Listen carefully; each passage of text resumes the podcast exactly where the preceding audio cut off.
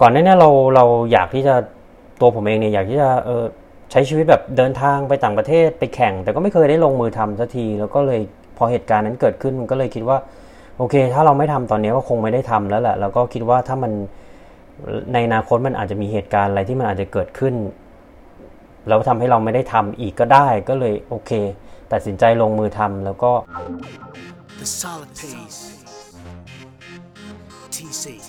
Travlon. Yeah. The solid pace. TC. Travlon.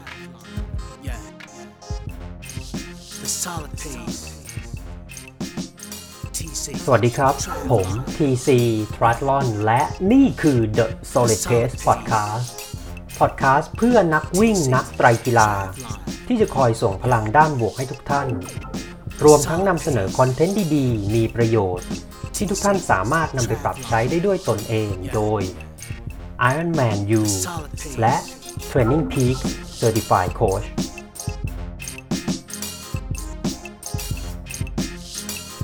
หากคุณกำลังเริ่มต้นเล่นไตรกีฬา ไม่ว่าจะเป็นในระยะSprint Standard 70.3 หรือ Full Distance Ironman หรือกำลังฝึกซ้อมเพื่อลงมินิมาราทอนฮาฟมาราทอนหรือ Full มาราทอนและต้องการหาโค้ชที่มีความรู้ และประสบการณ์ ที่ได้รับการรับรองจาก Ironman และ Training Peaks คุณสามารถ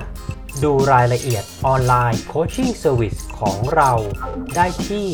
www.tctriathlon.com/coachingpackage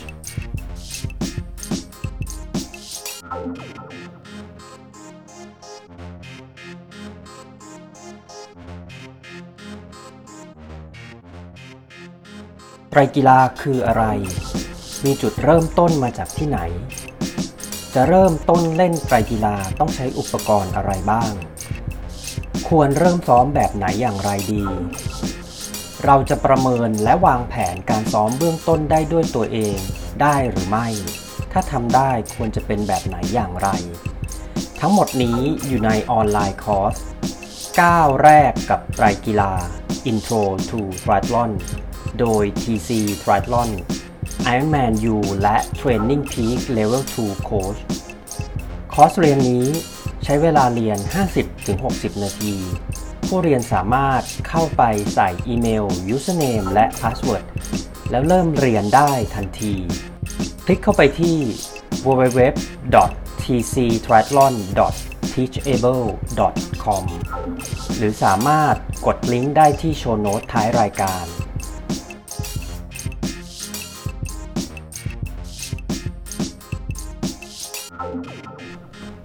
TC Triathlon ขอแนะนำ Stage Connect Wellness Your Way เปลี่ยนบ้านให้เป็นยิมกับโปรแกรมออกกำลังกายออนไลน์ส่วนบุคคลที่ดูแลโดยมืออาชีพ พร้อมให้คุณกำหนดเป้าหมายและเลือกวันเวลาการฝึกซ้อมได้ด้วยตนเอง คุณจะได้รับวันออนวันวิดีโอคอลกับผู้ฝึกสอนเพื่อแนะนำพร้อมดูแลการออกกำลังกาย 3 ครั้งต่อสัปดาห์รวมทั้งการปรึกษาสอบถามกับ ครูฝึกได้ตลอด 24 ชั่วโมง และมีการสรุปผลแต่ละสัปดาห์เมื่อจบโปรแกรม สนใจรายละเอียด ติดต่อได้ที่ Line ID at stage file the real you หรือโทร 02 003 5445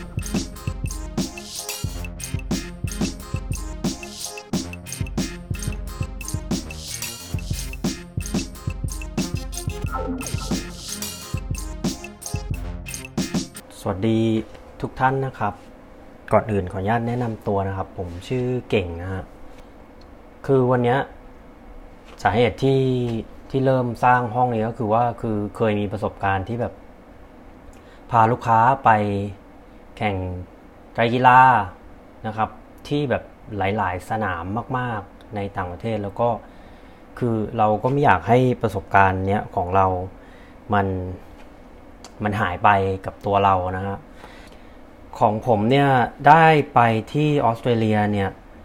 สองครั้งนะครับอ่าไม่ใช่ครับขอโทษฮะทั้งหมด 5 ครั้งครับ ทั้งหมด 5 ครั้ง 4 สนามก็คือ 70.3 บัสเซลตัน2 ครั้งคือปี 16 แล้วก็ปี 19 นะครับ เสร็จแล้วก็ไปปี 17 ก็เป็นที่ ไตรกีฬาที่เมืองแคนส์นะครับ รัฐควีนส์แลนด์ประเทศออสเตรเลีย 18 นะครับ ก็ไปที่ Challenge Melbourne ที่เมืองเมลเบิร์นนะครับ แล้วก็หนึ่งเจ็ดช่วงปลายปีนะครับ ก็มีที่เวสเทิร์นซิดนีย์นะครับ อยู่ที่รัฐนิวเซาท์เวลส์นะครับ แล้วก็ปี 19 ก็เป็น 70.3 นะครับ ที่บัสเซลตันอีกครั้ง คือระยะ 70.3 เนี่ยฮะ หลาย ๆ คนมันก็อาจจะงงแต่ว่าก็อธิบายอย่างนี้คือไตรกีฬาเนี่ยมันจะมีทั้งหมด 4 ระยะนะครับ ระยะที่สั้นที่สุดที่เขาเรียกว่าสปรินต์เนี่ยมันก็จะว่ายน้ำ750 เมตร ปั่น 20 กิโลเมตร แล้วก็วิ่ง 5 กิโลเมตรนะครับ ถ้าระยะ standard distance เนี่ยก็จะว่ายน้ำ1.5 ปั่น 40 วิ่ง 10 ระยะ ที่เขาเรียกว่า middle distance หรือว่า 70.3 70.3เนี่ยมันเป็นระยะที่เป็นระยะทางรวมที่มันเป็นไมล์นะครับ มันก็จะว่ายน้ำ1.9 กิโลเมตร ปั่นจักรยาน 90 กิโลเมตร แล้วก็วิ่งฮาล์ฟมาราธอน 21.1 กิโลเมตรนะฮะ เสร็จปุ๊บระยะฟูลเนี่ยก็จะว่ายน้ำ3.8 ปั่น 180 แล้วก็วิ่งฟูลมาราธอน 42.2 นะฮะ ก็วันนี้เดี๋ยวมาคุย ในสนาม 2 สนามครับผมก็คือ 70.3บัสเซลตันนะฮะทั้งปี 16 แล้วก็ปี 19 แล้วก็ 70.3 ที่แคนนะครับ ก็เราจะคุยทั้งหมด 4 ประเด็นนะฮะก็คือ 1. เตรียมตัวยังไงก่อนไปแข่ง 2. เดินทางแบบไหนนะครับ 3. ประสบการณ์วันแข่งเป็นอย่างไร แล้วก็ 4 คือทำไมจะต้องไปที่สนามนี้นะครับ ถ้า พลาดในส่วนของขับเฮาวันนี้นะครับ ก็ฟังกันได้ที่ The Solid Pace Podcast นะครับ ก็มีที่ Apple Podcast Spotify Podbean แล้วก็เว็บไซต์นะครับ www.tc-triathlon com/the solid pace podcast นะครับ ก็เดี๋ยววันนี้มาเริ่มกันเลยสำหรับไตรกีฬา 70.3 บัสเซลตันนะครับ ก็ผมจะเล่าแบบ ย่อๆเลยนะฮะก็คือในปี 16 เนี่ย ปีนั้นก็พูดถึงก็เป็นปีที่ ก็เดินทางอะไรมันก็เหมือนปกตินะ มันก็ไม่มีอะไรแต่ว่าช่วงเล่าเหตุการณ์ก่อนว่าทำไมถึง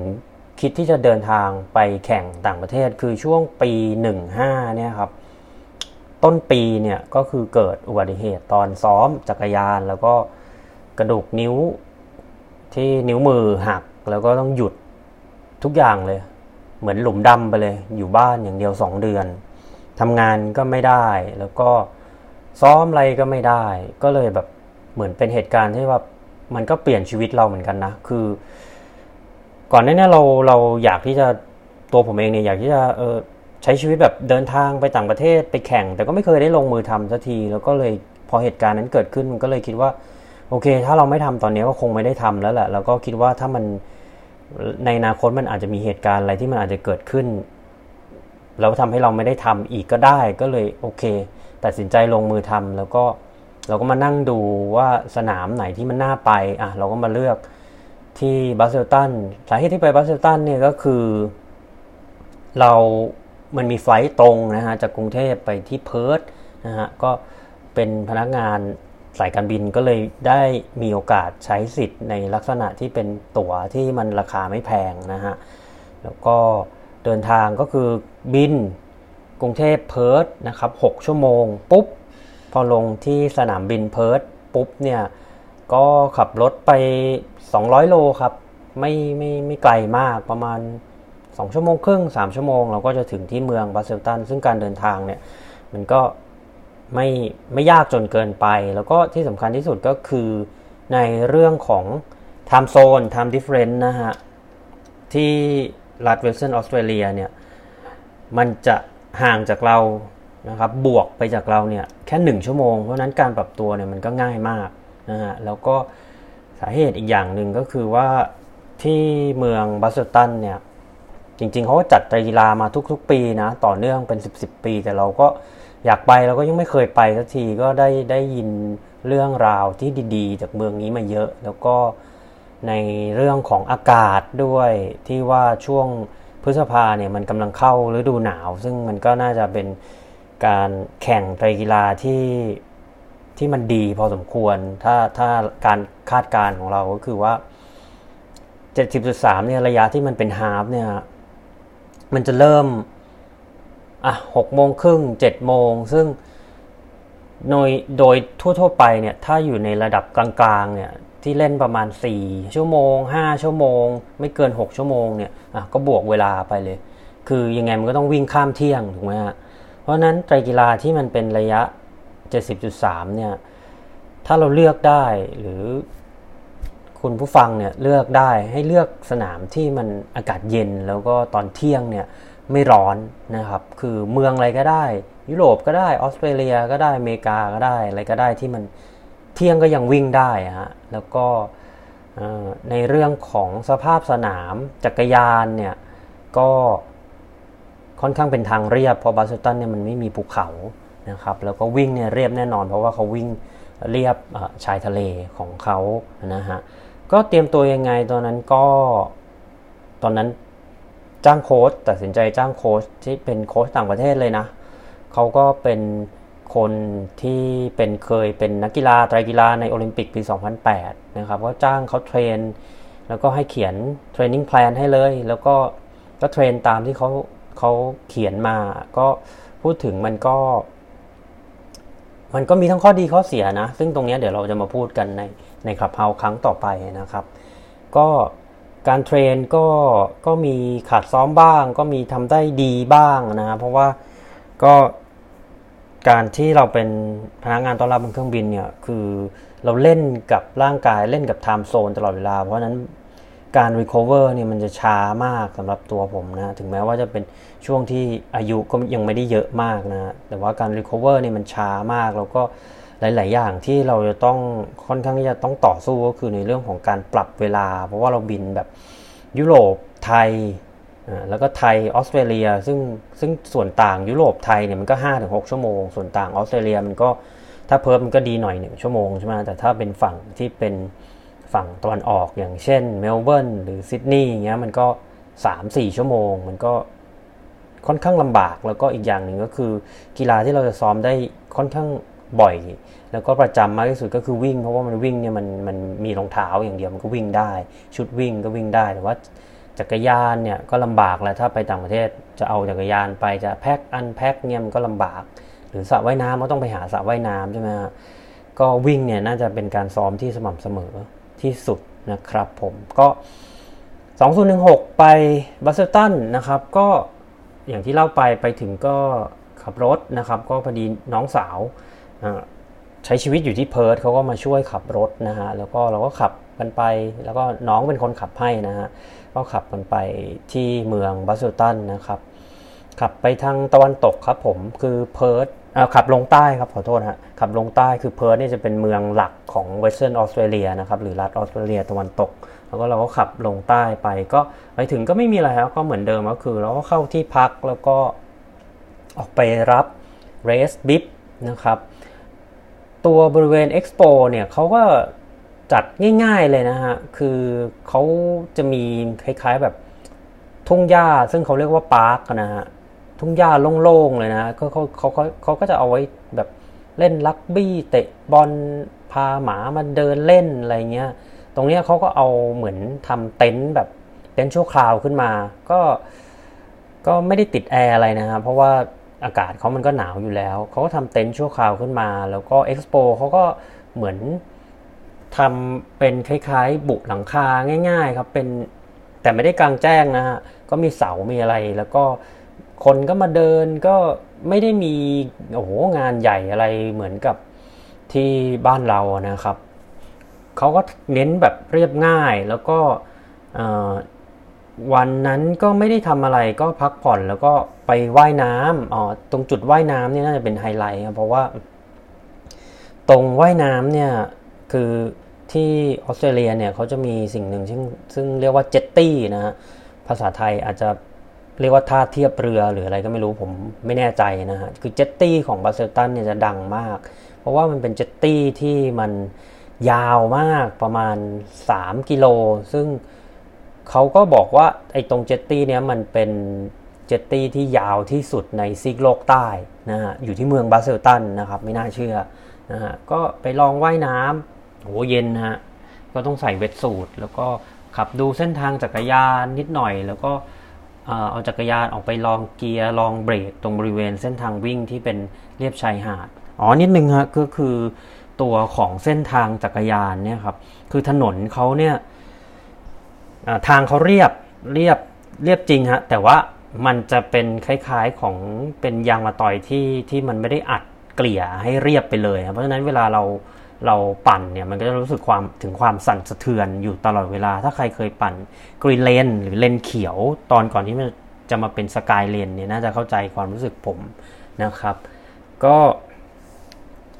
โอเคเรามาถึงวันวันแข่งนะฮะวันแข่ง Ironman 70.3 Busselton 2016โหหนาวครับผมตื่นมาเนี่ย5องศา 6 องศา ก็โอเคเราก็ไปสนาม แล้วก็ไปเตรียมของเราที่บริเวณ transition คนเยอะมากครับ คนเยอะมาก เพราะว่า 70.3บัสเซลตันเนี่ย ทาง Western Australia เนี่ย มันเป็นปฏิทินมันเป็นงานสุดท้ายของ Race Season เขาแหละคือ Race Season ของออสเตรเลียเนี่ยครับเขาจะเขาจะเริ่มต้นนะฮะ เริ่มต้นในช่วงประมาณตุลาพฤศจิกา ซึ่งจะเป็นหน้าสปริงหรือฤดูใบไม้ผลิของเขานะครับ แล้วก็ช่วงธันวามกราเนี่ยเราก็อาจจะคุ้นเคยกันในเรื่องของ Iron Man Western Australia ซึ่งมันจะอยู่ประมาณกลางฤดูร้อนเลยช่วงธันวา นะครับ นั่นก็เป็นพีคของ racing season เขาเลยนะครับ แล้วก็ตัวอีเวนต์งานงานแข่งเนี่ยก็จะน้อยลงน้อยลงน้อยลงเรื่อยๆ จนเนี่ยสุดท้ายก็มาจบปิดฤดูกาลกันที่ Ironman 70.3 Busselton ซึ่งทาง Western Australia เนี่ยสมาคมไตรกีฬาของ Western Australia นะเขาก็นับงานนี้ว่าเป็นงานแข่งชิงแชมป์ประจำรัฐของระยะไกลนะครับ เป็น long distance state แชมเปี้ยนชิพนะฮะก็โหคนเยอะคนเยอะจริง ๆ แต่ว่าเขาก็ทุกคนก็ตั้งใจเตรียมของอะไรกันนะ ก็แล้วก็ก็ไปรอที่จุดสตาร์ทจุดสตาร์ทก็จะเป็นบริเวณอย่างที่เมื่อกี้คุยฟังนะก็เป็น Busselton jetty นะครับเขาใช้วิธีปล่อยตัวแบบนี้ฮะคือเขาไม่ได้ปล่อยเป็นในลักษณะเป็น wave ตามเวลานะครับ ก็คือโอเคโปรชายโปรหญิงปล่อยกันก่อน ตามระเบียบอยู่แล้วถูกไหมตามที่เราคุ้นเคย แล้วก็เขาเขาใช้กลุ่มผมเนี่ยตอนนั้นเป็นกลุ่มเมล 3539 ซึ่งเขามองว่ากลุ่มนี้มันเป็นกลุ่มที่เร็วที่สุด เพราะนั้นเขาปล่อยกลุ่มนี้เป็นกลุ่มที่เป็นลำดับ3นะครับรองจากโปรชายไปก่อน โปรหญิงไปก่อน อันดับ 2 แล้วก็กลุ่มที่ 3 ก็คือเมล 3539 นะครับ ซึ่งก็เป็นกลุ่มผมนะจะเป็นหมวกสีเหลืองนะครับ ตอนนี้ยังเก็บหมวกไว้เลยฮะแต่ว่า คืออยากจะบอกว่าไอ้วัน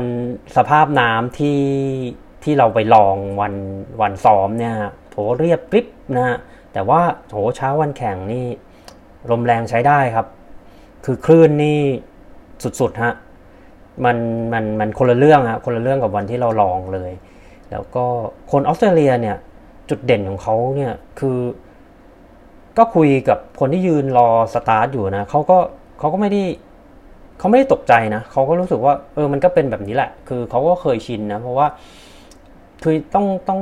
บอกทุกท่านว่า คือกีฬาว่ายน้ำสำหรับคนออสเตรเลียเนี่ยมันมันเหมือนเป็นเป็นเป็นอะไรที่มันพื้นฐานมากนะฮะเพราะว่าเด็กทุกคนเนี่ยที่เรียนโรงเรียนประถมมัธยมเนี่ยต้องถูกบังคับเป็นคอร์สบังคับนะฮะที่ที่จะต้องเรียนว่ายน้ำฝึกว่ายน้ำนะฮะเนื่องจากว่าสภาพภูมิประเทศเขาเนาะเป็น ภูมิศาสตร์เขาก็คือเป็นเหมือนเกาะกลางทะเลนะครับ เพราะนั้นเด็กทุกคนเนี่ยจะคุ้นชินกับการว่ายน้ำโดยเฉพาะว่ายน้ำในแบบโอเพนวอเตอร์เนี่ยเขาไม่กลัวอะไรเลยนะฮะก็ผมก็โหคลำทางไปครับ ตามตามตามภาษาก็ไปเรื่อยๆ คือว่ายน้ำวันนั้นก็ก็ไม่ดีไม่แย่นะ 1.9 กิโลก็ประมาณ 40 นิดๆ41เงี้ยก็ขึ้นมา แต่ว่าเสียเวลาเสียเวลาเยอะฮะตรงตรงไอ้ถอดเวทสูตรเนี่ยคือเราก็ว่าเราก็ซ้อมถอดเวทสูตรมาค่อนข้างดีแล้วนะแต่ว่าพอมันโลกๆเนะมันก็ตื่นเต้นแล้วก็ไอตอนปั่นเนี่ย เราไม่อยากออกไปปั่นแบบหนาวหนาวเราก็เลยแบบโอ้แต่งตัวเยอะเลยนะ คือพอถอดเวทสูตรปุ๊บใส่เอาคว้าไซคิงเจอร์ซี่เสื้อจักรยานมาใส่ใส่ปลอกแขนใส่ถุงมือ ป้องกันความหนาวหมด แต่ว่า ก็โหเสียเวลาพอสมควรนะมี 5 นาทีครับ แล้วก็ออกไปปั่นก็โอเคครับแฮปปี้ดีเขาก็เรื่องของการสถานีที่แบบส่งน้ำมีเกลือแร่อะไรเขาก็จัดการได้ดีนะ คือคือที่ Western Australia เนี่ยเขาใช้วิธีการ volunteer นะครับ ในการที่เอาคนมาทำงานในวันแข่งในทุกๆอย่าง แล้วก็พอจบงานเนี่ยเขาก็จะมีการที่จะ เป็นปาร์ตี้ volunteer party นะครับเพื่อเลี้ยงขอบคุณนะฮะก็พอมาถึงตอนวิ่งโหตอนวิ่งนี่ต้องบอกว่าไฮไลท์จริงๆฮะคือมันจะมีบ้านคนที่ตั้งอยู่บริเวณเลียบชายหาดนะฮะหนึ่งแล้วก็สองคือมันก็จะมีแบบเต็นท์ของชมรมไตรกีฬาที่แบบอยู่ทั่วของรัฐ Western Australia คือรัฐ Western Australia เนี่ยมันเป็นรัฐที่ใหญ่มากนะฮะ แล้วก็เมืองเนี่ย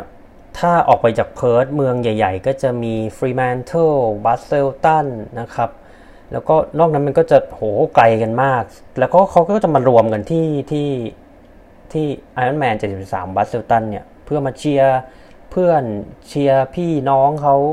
ที่อยู่ในชมรมก็มาแข่งกัน คือ feel เนี่ย คนในบ้านนะ คนในบ้านก็แบบ เอากลองออกมาตีเชียร์นะฮะเอาแบบมาแต่งชุดเชียร์ลีดเดอร์อะไรเงี้ยแล้วก็พวกนักไตรที่ไม่ได้ลงแข่งที่มาจากชมรมต่างๆเนี่ยเขาก็ตั้งเต็นท์ก็เชียร์ก็แบบโหตะโกนปรบมืออะไรก็โหได้ feel นะฮะแล้วก็แบบวันนั้นเนี่ยมันไม่มีแดดเลยครับ ไม่น่าเชื่อมันไม่มีแดดเลยคือมันครึ้มทั้งวัน เพราะว่าตอนเช้ามันฝนมันตก แล้วก็ทะเลมันก็แบบโหคลื่น เยอะเหมือนกันนะแล้วแต่หลังจากนั้นมันก็ไม่มีแดดก็วิ่งสบายครับผมก็ก็มีตะคิวบ้าง มีเดินตอนเข้าสเตชันบ้างนะก็ถือว่าโดยรวมเนี่ยทำได้ดีสำหรับตัวผมนะ ในความรู้สึกวันนั้นก็คือเข้าเส้นชัยเนี่ยประมาณ 6 ชั่วโมง 2 นาทีนะครับ 6 ชั่วโมง 2 นาที ก็ก็หายเหนื่อยฮะเพราะว่า คือเราก็ซ้อมแบบไม่ได้ไม่ได้ไม่ได้เพอร์เฟกต์นะ แต่ว่าผลการแข่งก็ออกมาดีพอสมควรนะครับ ก็วันนั้นอ๋อเนี่ยฮะยังเวลายังอยู่ว่ายน้ำ39.54 ปั่นจักรยาน 2 ชั่วโมง 55 นะครับ แล้วก็วิ่งคิดว่าน่าจะเดี๋ยวนะฮะ ดูก่อน โอเค วิ่ง วิ่งไม่มีเวลาบอกหายไปแล้วครับ ผมก็ไม่เป็นไรวันนั้นเข้าประมาณ 6 ชั่วโมง 2 นาที ก็จริงๆก่อนไปเนี่ยเรากะจะไปทำ sub six นะครับ sub six คำว่า sub six มันก็คือทำเวลาให้ได้ต่ำกว่า 6 ชั่วโมง มันเหมือนเป็น มันเหมือนเป็นอีกหนึ่งมาตรฐานสำหรับนักไตรกีฬาที่เล่นระยะกลางนะฮะคือการที่เราอะพอ beginner ใช่ป่ะเราเล่นระยะกลาง 70.3เนี่ยมันก็ครั้งแรกอาจจะขอแค่จบ แล้วก็ เป้าหมายถัดมาก็ขอ sub six ก็คือต่ำกว่า 6 ชั่วโมง แล้วก็อาจจะเป็น sub sub five ขึ้นไป ถ้าเราร่างกายแข็งแรงซ้อมมาดีมากขึ้นนะครับอ่านี่ก็จบไปในส่วนของ Ironman 70.3 Busselton นะครับปี 2016 อ๋อ แล้วก็เพิ่มเติมอีกนิดนึงฮะก็คือ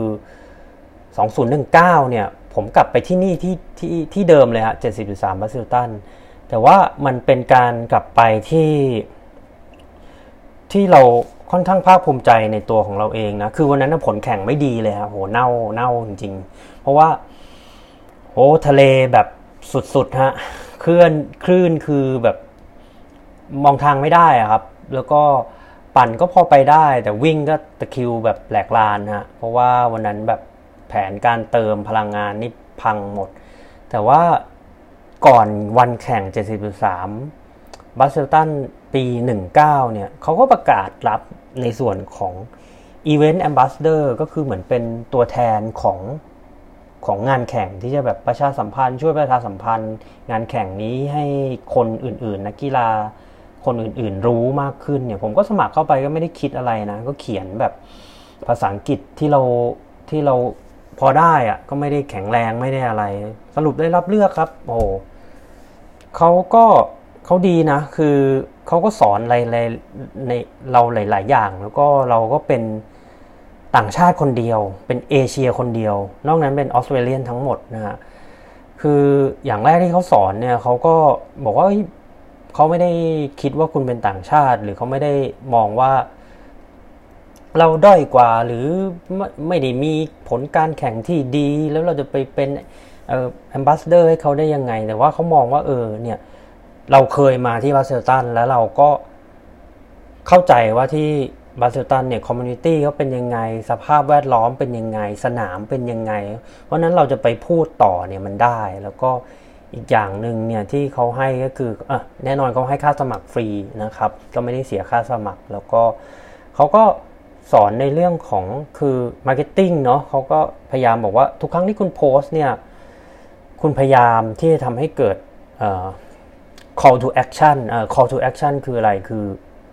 สมมติว่าเราโพสต์ไปปุ๊บปุ๊บปุ๊บปุ๊บ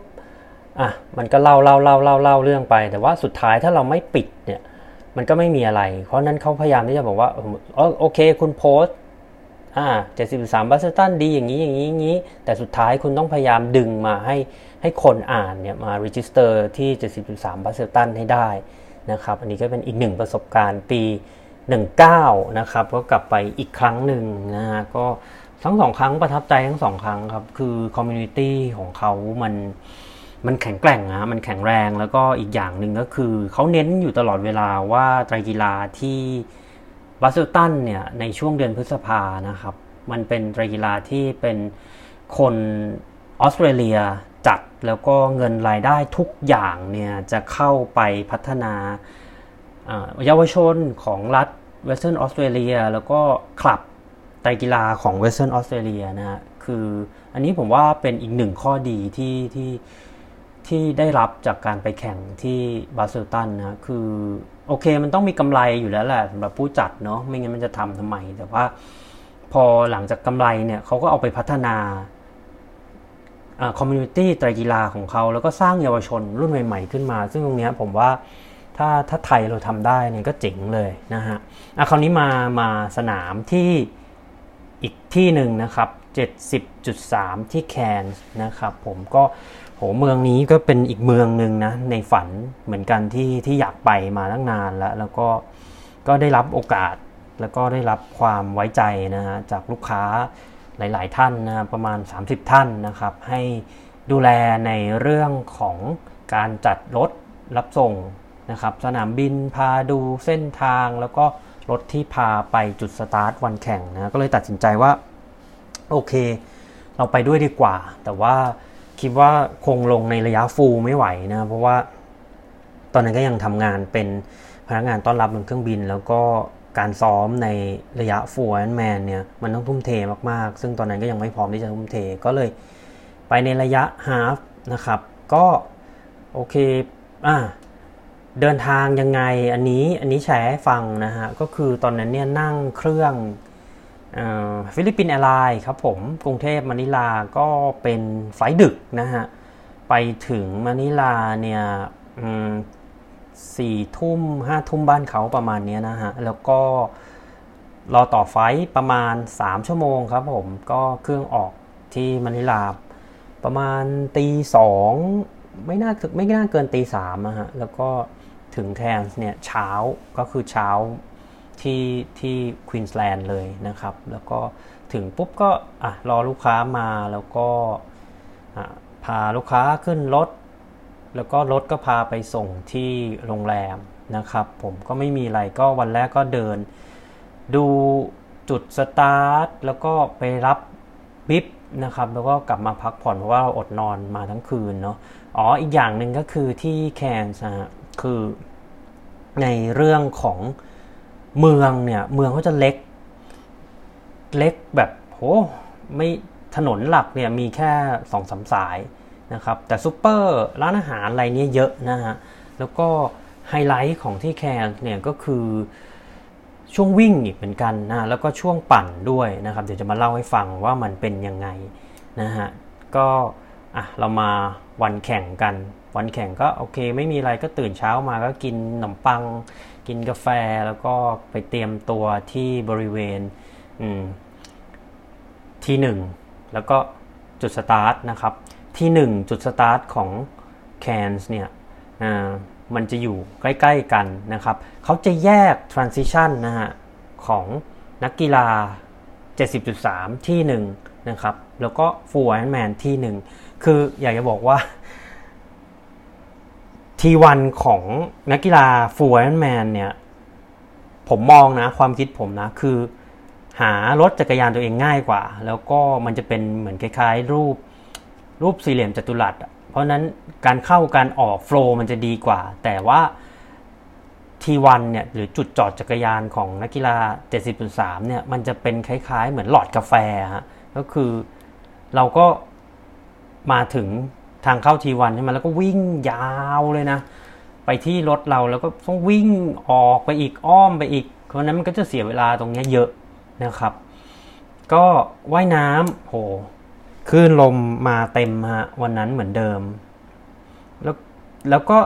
จุดจุดอีกอย่างที่ผมสังเกตเห็นจากการไปแข่งที่ออสเตรเลียเนี่ยคือทุ่นที่เขาวางอยู่อยู่ในน้ำนะอยู่ในน้ำทะเลเนี่ยมัน มันจะไม่มีทุ่นไข่ปลาที่แบบเชื่อมระหว่างทุ่นเขาจะวางตุ้มตุ้มตุ้มอะทุ่นหนึ่งทุ่นสองทุ่นสามคุณว่ายไปเลย ทุ่นนั้นแล้วก็มองทางเอง ไม่ไม่ไม่มีตัวขึงระหว่างทุ่นนะครับเพราะฉะนั้น การที่เราจะไปแข่งที่ออสเตรเลียเนี่ยการว่ายน้ำเนี่ยก็ต้องฝึกซ้อม ในเรื่องความแข็งแรงในเรื่องการมองทางค่อนข้างดีนิดนึงนะครับ ก็มาถึงช่วงปั่นนะโหปั่นนี่ก็ไฮไลท์ เขาจะปั่นออกจากเมืองแคนนะครับ ถ้าจำไม่ผิดจะไปที่เมืองทาวส์วิลนะฮะไปอีกเมืองนึงอะครับ แล้วก็ไปกลับตัวแถวๆนั้นนะฮะคราวนี้ไอ้ตรงเส้นทางระหว่างเมืองเนี่ยฮะสุดๆครับผมสวยมาก แล้วก็ด้วยความสวยของมันเนี่ย คืออธิบายก่อนความสวยของมันก็คือ สมมุติว่าเราที่ออสเตรเลียมันมันขับรถชิดซ้ายเนาะ สมมติว่าขากลับเนี่ยขากลับปั่นเข้าเมืองแคนส์เนี่ยข้างซ้ายเนี่ยเป็นทะเลไม่มีหาดนะฮะเป็นเหมือนเหวเลยนะครับเป็นเป็นเป็นหาดแบบหาดหินนะแล้วก็ข้างขวาเนี่ยเป็นภูเขานะครับก็คือวิวแบบหลักล้านนะฮะก็คือปั่นเรียบทะเลไปแบบ แต่ว่าตอนนั้นมันก็ chill ไม่ได้ เพราะว่ามันก็แข่งอยู่ใช่ไหมเราก็ต้องปั่นตามโซนเราไปนะครับ ซึ่งซึ่งช่วงเลียบทะเลเนี่ยมันก็จะมีที่มันแบบขึ้นเขา technical corner U-turn อะไรค่อนข้างเยอะนะฮะคือถ้าเทียบเนี่ยที่แคนส์เนี่ยทางปั่นจักรยานเนี่ย technical แล้วก็อิเลเวชันเนี่ยเยอะกว่าที่ Busselton นะครับ เพราะนั้นก็ไม่ง่ายนะฮะแล้วอย่าลืมว่าถ้า Full Ironman เนี่ยเขาจะต้องไปกลับไปกลับ 2 รอบนะครับผมเพราะนั้นมันก็จะต้อง ผ่านในช่วงที่ยากๆเนี่ยสองรอบนะส่วนของผมเนี่ยเป็นฮาฟมันก็รอบเดียวแล้วก็เข้าเมือง วิ่งก็อย่างที่บอกก็คือไฮไลท์เนี่ยคือมันก็จะวิ่งผ่านบริเวณที่เป็นคาเฟ่ร้านอาหารสวนสนุกริมทะเลโหตอนนั้นตอนนั้นคนเชียร์เยอะฮะเชียร์เยอะเลยแล้วก็โห happy ครับ คนเขาก็เหมือนแบบคนที่เมืองแคนเนี่ยเขาก็ happy นะเพราะว่า คือไอรอนแมนมันก็มันก็เอาเงินเข้ามาให้เมืองเขาด้วย ทั้งจากนักกีฬา ครอบครัวนักกีฬาอะครอบครัวมา ถ้านั่นมันก็ต้องมากินข้าวเนอะมันก็ต้องมาเชียร์ต้องใช้จ่ายจับจ่ายใช้สอยใช่ไหมก็เอาเงินเข้ามา แล้วก็ตัวนักกีฬาที่มาเนี่ยก็แน่นอนต้องใช้เงินอยู่แล้ว ไม่ว่าจะซื้อของซุปเปอร์เข้าไปกินเข้าไปทำเองอะไรเงี้ยคนคนก็ local เขาก็ support เต็มที่นะครับ ก็วันนั้นเวลาที่ทำได้ประมาณ 5 ชั่วโมง 57นะฮะถ้าจำไม่ผิด 5 ชั่วโมง 57 ก็ก็อีกเหมือนเดิมก็คือที่แคนเนี่ยอากาศจะค่อนข้างดีนะครับ จริงๆเนี่ยมิถุนาเนี่ยมันเป็นช่วงที่เป็น winter หรือเป็นฤดูหนาวของเขาแล้วนะฮะแต่ว่าด้วยความที่ภูมิศาสตร์หรือที่ตั้งของเมืองแคนส์เนี่ยมันจะ มันจะเหนือขึ้นมามาก เขาเขามีคำพูดนะว่าเป็น tropical Queensland นะครับบริเวณนั้น tropical ก็คือแบบภูมิอากาศแบบเขตร้อนชื้นนะฮะแล้วก็เข้าเส้นปุ๊บก็ไม่มีอะไรฮะก็อยู่เชียร์ลูกค้าอยู่เชียร์เพื่อนที่เขาไปไปฟูไอรอนแมนก็โหคนก็อยู่เชียร์คนในเมืองเขาก็อยู่เชียร์กันจนแบบ จนคัดออฟนะก็คือเที่ยงคืนอะเมืองก็ถึงจะเงียบไปเลยอะก็แฮปปี้ครับเป็นประสบการณ์ที่ดี แล้วก็เที่ยวไหนดีนะครับ ถ้าถ้าไปที่แคนส์ก็คือจริงเนี่ยมันก็มีที่เที่ยวเยอะนะ แต่ว่าจุดที่ที่ต้องไปเลยจริง ๆ ก็คือไปไปดำน้ำตื้นเนาะเป็น snorkeling เพื่อดูแบบลายแนวปะการังที่เป็น Great Barrier Reef คือก็ ไม่ยากนะครับ ตรงในเมืองเขาก็จะมีในลักษณะเป็นแพ็กเกจทัวร์ที่เป็นวันเดย์แล้วก็พาเราไปนะครับ ก็แนะนำคือว่าก่อนที่จะขึ้นเรือเนี่ย พยายามหาอะไรกินไปก่อนนะ วันนั้นผมกินข้าวเช้าไม่ทัน ก็ไม่ได้กินท้องว่างโหพอขึ้นเรือไปอ้วกเลยฮะเมาเรือนะครับ ก็ใช้เวลาประมาณ ก็หนึ่งวันเต็มๆมาไปนั่งเรือไปประมาณ2ชั่วโมง เสร็จก็ ดำน้ำ snorkeling นะครับ บนเรือเขาก็มีห้องน้ำมีแบบชากาแฟมีขนมง่ายๆ ให้เรากินนะแล้วก็พอดำโหก็ไปไปดูหลายๆ จุดเลยนะ น่าจะ 4-5 จุดอ๋อแล้วมีอันนึงที่แบบมันเหมือนเป็นเกาะเกาะเล็ก ๆ เลยนะ ไม่มีคนอยู่ที่มันเป็นหาดทรายเป็นเนินทรายขึ้นมาเขาก็ให้เราจอดแล้วก็ ให้ให้เราลงไปเดินเล่นถ่ายรูปตรงหาดทรายตรงนั้นก็โอเคครับ happy มากขากลับก็ไม่มีอะไรฮะก็กลับพอกลับมาจากตัว Great Barrier Reef ปุ๊บ ก็ไปห้องเพื่อนขอเขาอาบน้ำแป๊บหนึ่ง แล้วก็นั่งรถไปแอร์พอร์ตนะครับ แล้วก็รอขึ้นเครื่อง ขึ้นเครื่องก็ก็เหมือนเหมือนเดิมครับเดินทางข้ามคืนก็คือแคนกลับเข้ามาที่ มะนิลามาถึงมะนิลาประมาณเที่ยงคืนตีหนึ่งแต่คราวนี้รอนานหน่อยนะครับ ก็เครื่องจะออกไฟแรกที่มะนิลาเข้ากรุงเทพเนี่ยจะประมาณหกโมงเช้าเจ็ดโมงก็นั่งรอนอนไปตรง airport นะฮะก็อันนี้ก็เป็นทริปที่แคนส์นะครับอ๋อเมื่อกี้ลืมประเด็นในเรื่องของ Busselton นะครับ Busselton โหที่เที่ยวค่อนข้างเยอะนะฮะ คือจะมาเที่ยวที่เมืองเพิร์ธก็ได้ เพิร์ธก็มีสวน Kings Park ที่ขึ้นไปแล้วมองเห็นวิวของเพิร์ธทั้งเมืองนะ หรือจะไปเลยส่วนของเมือง Busselton ไปนิดนึงก็เป็นเมืองชื่อว่า Margaret River นะครับ ก็เป็นเมืองที่มีชื่อเสียงในเรื่องของไร่ไวน์โรงกลั่นไวน์นะ ส่วนใหญ่เขาก็จะไปซื้อไวน์กันที่นั่น แล้วก็บางคนก็ไปเหมือนแบบ ซื้อไวน์มาแล้วก็เช่าเช่าในลักษณะที่เป็น service apartment ที่มันมีครัว แล้วก็ไปซื้อเนื้อมาทำกินกับไวน์อะไรอย่างเงี้ยฮะก็ happy นะครับ แล้วก็ทั้งสองสนามเนี่ย 70.3 Busselton แล้วก็ 70.3 แคนเนี่ย จริง ๆ เนี่ย มัน มันให้อะไรกับผมเยอะเลยนะ คือ ถ้าตอนนั้นไม่ได้ตัดสินใจไปเนี่ย ก็ ก็คงไม่ได้ ไม่ได้ประสบการณ์ที่แบบ เออ เราได้ ได้แข่งในสภาพทะเลที่มันแบบโหแปรปวนขนาดนี้ แต่น่าทึ่งว่าคนออสเตรเลียเนี่ยว่ายน้ำแบบเหมือนไม่มีอะไรเกิดขึ้น เหมือนไม่มีอะไรเกิดขึ้นจริง ๆ นะ แล้วก็การปั่นจักรยานเนี่ยก็ได้รู้เลยว่าถนนที่ออสเตรเลียเนี่ยมันมันไม่ใช่เรียบ คือมองเนี่ยมันเรียบแต่จริงๆ มันไม่เรียบนะครับ แล้วก็อีกอย่างหนึ่งก็คือวิว หรือที่เที่ยวของเขาเนี่ยทั้งทั้งสองที่ทั้งที่บัสเซตันทั้งที่แคนเนี่ยคือส่วนใหญ่มันจะเป็นในลักษณะที่เป็นธรรมชาตินะครับ ริมทะเล สงบ แล้วก็เหมือน หลีกหนีความวุ่นวายอะฮะคือถ้าถ้าชีวิตในกรุงเทพที่มันแบบโหมีแต่ความวุ่นวาย แล้วแบบสมมุติเราไปทะเลแบบเราก็เคยชินเนาะไปพัทยาบางแสนหัวหิน ซึ่งมันก็ยังวุ่นวาย แต่ที่เนี่ยถ้าไปเนี่ย รับรองอะนานๆจะมีคนเดินมาสักคนหนึ่ง แต่ไม่ไม่ได้อันตรายนะครับ คือมันสงบเงียบแล้วก็ปลอดภัยนะอันนี้ก็เป็นประสบการณ์ทั้งหมดที่อยากมาถ่ายทอดให้ทุกคนฟัง อยากมาแชร์ให้ทุกคนฟังนะครับสำหรับการเดินทางไปแข่งที่ออสเตรเลียใน EP นี้นะครับ เล่าเรื่องเมืองไตรกีฬาออสเตรเลียที่ 70.3 Busselton ปี 16 แล้วก็ปี 19 แล้วก็ 70.3 แคนนะครับ ปี 17 ก็ถ้ามี feedback อะไรก็ add Line มาได้นะครับ ที่ Line ID นะครับ Line Official ID ก็คือ at tc triathlon นะครับ t tango c charlie นะครับ แล้วก็ triathlon เขียนติดกันนะฮะหรือจะอีเมลมาก็ได้ที่ info at tc triathlon com นะครับ ก็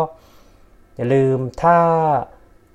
ฟังใน Clubhouse ไม่ทันหรือว่าไม่สะดวกในเวลาที่มาคุยกันมาแชร์กันในห้อง Clubhouse นะครับ ก็ตามไปฟังกันได้นะครับที่ The Solid Pace Podcast นะครับ The Solid Pace Podcast ก็ฟังกันได้ 4 ช่องทางนะครับ Apple Podcast Spotify Podbean แล้วก็เว็บไซต์ที่ www tc-triathlon.com the solid pace podcast นะครับ ก็สำหรับวันนี้ขอขอบพระคุณทุกท่าน แล้วพบกันใหม่ครับ สวัสดีครับ The solid pace. TC. Travlon. Yeah. The solid pace. TC. หากคุณมีนักวิ่ง นักไตรกีฬา หรือผู้ที่อยู่ในวงการ endurance sport ไม่ว่าจะเป็นชาวไทยหรือชาวต่างชาติ ที่คุณอยากรู้จัก หรือมีหัวข้อที่คุณอยากให้เราพูดถึง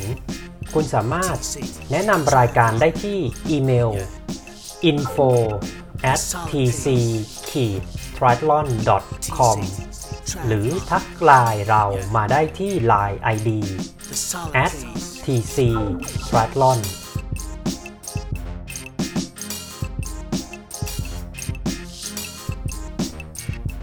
วันนี้คุณสามารถรับฟัง The Solid Pace Podcast ได้ 4 ช่องทางที่ Apple Podcast Spotify ฟังผ่านเว็บได้ที่ www tc triathlon com the solid pace podcast หรือ ฟังที่ Facebook Page ได้ที่ www.facebook.com/mrtctriathlon